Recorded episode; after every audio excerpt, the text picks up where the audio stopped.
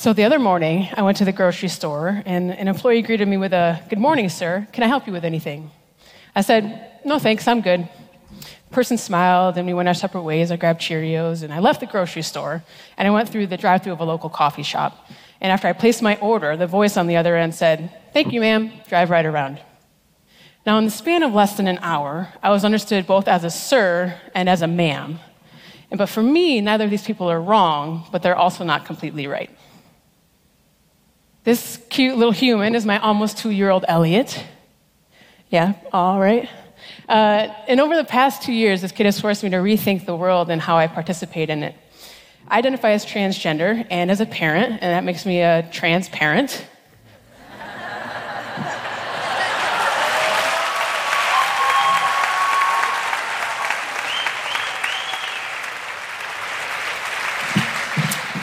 As you can see, I took the year's, this year's theme and went super literal, like any good dad joke should. Uh, so, more specifically, I identify as genderqueer. And now there are lots of ways to experience being genderqueer, but for me, that means I don't really identify as a man or a woman. I feel in between and sometimes outside of this gender binary.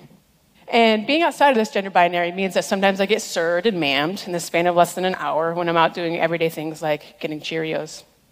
But this in between land is where I'm most comfortable. This space where I can be both a sir and a ma'am feels the most right and the most authentic. But it doesn't mean that these interactions aren't uncomfortable. Trust me, the discomfort can range from minor annoyance to feeling physically unsafe, like the time at a bar in college when a bouncer physically removed me by the back of the neck and threw me out of a woman's restroom. But for me, authenticity doesn't mean comfortable. It means managing and negotiating the discomfort of everyday life, even the times when it's unsafe. And it wasn't until my experience as a trans person collided with my new identity as a parent that I understood the depth of my vulnerabilities and how they were preventing me from being my most authentic self. Now, for most people, what their child will call them is not something that they give much thought to outside of culturally specific words or variations on a gendered theme like mama, mommy, or daddy, papa. But for me, the possibilities with this child who will grow to be a teenager and then a real life adult will call me for the rest of our lives was both, was both extremely scary and exciting. And I spent nine months wrestling with the reality that being called mama or something like it didn't feel like me at all. And no matter how many times or versions of mom that I tried, it always felt forced and deeply uncomfortable. I knew being called mom or mommy would be easier to digest for most people. The idea of having two moms is not super novel, especially where we live. So I tried other words. And when I played around with daddy, it felt better. Better, but not perfect. It felt like a pair of shoes that you really liked, but you needed to wear and break in. And I knew the idea of being a female born person being called daddy was going to be a harder road with a lot more uncomfortable moments. But before I knew it, the time had come, and Elliot came screaming into the world like most babies do, and my new identity as a parent began. I decided on becoming a daddy, and our new family faced the world. Now, one of the most common things that happens when people meet us is for people to mom me. And when I get mommed, there are several ways the interaction can go, and I've drawn this map to help, help illustrate uh, my options. so, option one is to ignore the assumption and allow folks to continue to refer to me as mom, which is not awkward for the other party, but is typically really awkward for us. And it usually causes me to restrict my interaction with those people. Option one. Option two is to stop and correct them and say something like, actually, I'm Elliot's dad, or Elliot calls me daddy. And when I do this, one or two of the following things happen.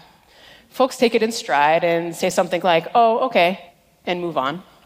Or they respond by prof- apologizing profusely because they feel bad or awkward or guilty or weird. But more often, what happens is folks get really confused and look up with an intense look and say something like, does this mean you want to transition? Do you want to be a man? Or say things like, How can she be a father? Only men can be dads. While option one is oftentimes the easier route, option two is always the more authentic one. And all of these scenarios involve a level of discomfort, even in the best case. And I'll say that over time, my ability to navigate this complicated map has gotten easier, but the discomfort is still there. Now, I won't stand here and pretend like I've mastered this. It's pretty far from it. And there are days when I still allow option one to take place because option two is just too hard or too risky. There's no way to tell that uh, or to be sure of anyone's reaction, and I want to be sure that folks have good intentions, that people are good. But we live in a world where someone's uh, opinion of my existence can be met with serious threats to me or even my family's emotional or physical safety. So I weigh the, I weigh the costs against the risks, and sometimes the safety of my family comes before my own authenticity. But despite this risk, I know as Elliot gets older and grows into her consciousness, consciousness and language skills, if I don't correct people, she will. I don't want my fears and insecurities to be placed on her to dampen her spirit or make her question her own voice. I need to model agency, authenticity, and vulnerability. And that means, means leaning into those uncomfortable moments of being mommed and standing up and saying, No, I'm a dad. And I even have the dad jokes to prove it. Now, there have already been plenty of uncomfortable moments and even some painful ones, but there's also been, in just two short years, validating and at times transformative moments on my journey as a dad and my path towards authenticity. When we got our first sonogram, we decided we wanted to know the sex of the baby. The technician saw a vulva and slapped the words, It's a girl, on the screen and gave us a copy and sent us on our way. We shared the photo with our families, like everyone does, and soon after, my mom showed up at our house with a bag filled I'm not exaggerating. It was like this high, and it was filled and overflowing with pink clothes and toys. Now, I was a little annoyed to be confronted with a lot of pink things, and having studied gender and spent countless hours teaching about it in the workshops and classrooms, I thought I was pretty well versed on the social construction of gender, on how sexism is a devaluing of the feminine, and how it manifests both explicitly and implicitly. But this situation, this aversion to a bag full of pink stuff, forced, to, forced me to explore my rejection of highly feminized things in my child's world. I realized that I was reinforcing sexism and the cultural norms I teach as problematic. No matter how much I believed in gender neutrality in theory, in practice, the absence of femininity is not neutrality, it's masculinity. If I only dress my baby in greens and blues and grays, the outside world doesn't think, oh, that's a cute gender neutral baby. They think, oh, what a cute boy. So my theoretical understanding of gender in my parenting world collided hard. Yes, I want a diversity of colors and toys for my child to experience. I want a balanced environment for her to explore and make sense of in her own way. We even picked a gender neutral name for our female born child. But gender neutrality is much easier as a theoretical endeavor than it is as a practice. And in my attempts to create gender neutrality, I was inadvertently privileging masculinity over femininity. So rather than toning down or eliminating femininity in our lives, we make a concerted effort to celebrate it. We have pinks among the variety of colors. We balance out the cutes with handsomes and the pretties with strongs and smarts and work really not hard not to associate any words with gender. We value femininity and masculinity while also being highly critical of it and do our best to, to not make her feel limited by gender roles. And we do all this in hopes that we model a healthy and empowered relationship with gender for our kid. Now, this work to develop a healthy relationship with gender for Elliot made me rethink and evaluate how I allowed sexism to manifest in my own gender identity. I began to reevaluate how I was rejecting femininity in order to live up to a masculinity that was not healthy or something I wanted to pass on. Doing this self work meant I had to reject option one. I couldn't ignore and move on. I had to choose option two. I had to engage with some of my most uncomfortable parts to move towards my most authentic self, and that meant I had to get real about the discomfort I have with my body. Now, it's pretty common for trans people to feel uncomfortable in their body, and this discomfort can range from debilitating to annoying and everywhere in between. And learning my body and how to be comfortable in it as a trans person has been a lifelong journey.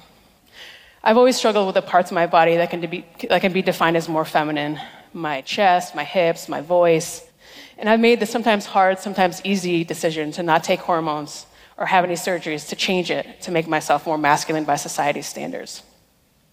And while I certainly haven't overcome all the feelings of dissatisfaction, I realized that by not engaging with that discomfort and coming to a positive and affirming place with my body, I was reinforcing sexism, transphobia, and modeling body shaming.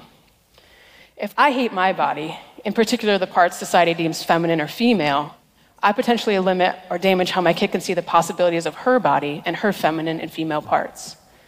If I hate or am uncomfortable with my body, how can I expect my kid to love hers? Now, it would be easier for me to choose option one, to ignore my kid when she asks me about my body or to hide it from her, but I have to choose option two every day. I have to confront my own assumptions about what a dad's body can and should be. So I work every day to try and be more comfortable in this body and in the ways I express femininity. So I talk about it more. I explore the depths of this discomfort and find language that I feel comfortable with. And this daily discomfort helps me build both agency and authenticity in how I show up in my body and in my gender. I'm working against limiting myself. I want to show her that a dad can have hips. A dad doesn't have to have a perfectly flat chest or even be able to grow facial hair. And when she's developmentally able to, I want to talk to her about my journey with my body. I want her to see my journey towards authenticity, even when it means showing her the messier parts. We have a wonderful pediatrician and have established a good relationship with our kids' doctor. And as you all know, while your doctor stays the same, your nurses and nurse practitioners change it in and out. And when Elliot was first born, we took her to the pediatrician and we met our first nurse. We'll call her Sarah. Now, very early in in our time with Sarah, we told her how I was going to be called dad and my partner is mama. Sarah was one of those folks that took it in stride, and our subsequent visits went pretty smoothly. And about a year later, Sarah switched shifts and we started working with a new nurse. We'll call her Becky. Now, we didn't get in front of the dad conversations, and it didn't actually come up until Sarah, our original nurse, walked in to say hi. Now, Sarah's warm and bubbly and said hi to Elliot and me and my wife, and when talking to Elliot, said something like, Is your daddy holding your toy? Now, out of the corner of my eye, I could see Becky swing around in her chair and make daggers at Sarah. And as the conversation shifted to our pediatrician, I saw Sarah and Becky's interaction continue, and it went something like this Becky, shaking her head no and mouthing the word, Mom. Be- uh, Sarah, shaking her head no and mouthing the word, No, Dad. I know, awkward, right? So this went back and forth in total silence a few more times until we walked away. Now, this interaction has stuck with me. Sarah could have chosen option one, ignored Becky, and let her refer to me as mom. It would have been easier for Sarah. She could have put the responsibility back on me or not said anything at all. But in that moment, she chose option two. She chose to confront the assumptions and affirm my existence. She insisted that a person who looks and sounds like me can, in fact, be a dad. And in a small but meaningful way, advocated for me, my authenticity, and my family. Unfortunately, we live in a world that refuses to acknowledge trans people and the diversity of, of trans people in general. And my hope is that when confronted with an opportunity to stand up for someone else, we all take action like Sarah, even when there's risk involved. So some days the risk of being a genderqueer dad feels too much. And deciding to be a dad has been really hard. And I'm sure it will continue to be the hardest yet most rewarding experience of my life. But despite this challenge, every day has felt 100% worth it. So each day I affirm my promise to Elliot and that same promise to myself to love her and myself hard with forgiveness and compassion, with tough love and with generosity, to give room for growth, to push beyond comfort in hopes of attaining and living a more meaningful life. I know in my head and in my heart that there are hard and painful and uncomfortable days ahead. My head and my heart also know that all of it will lead to a more rich, authentic life that I could look back on without regrets. Thank you.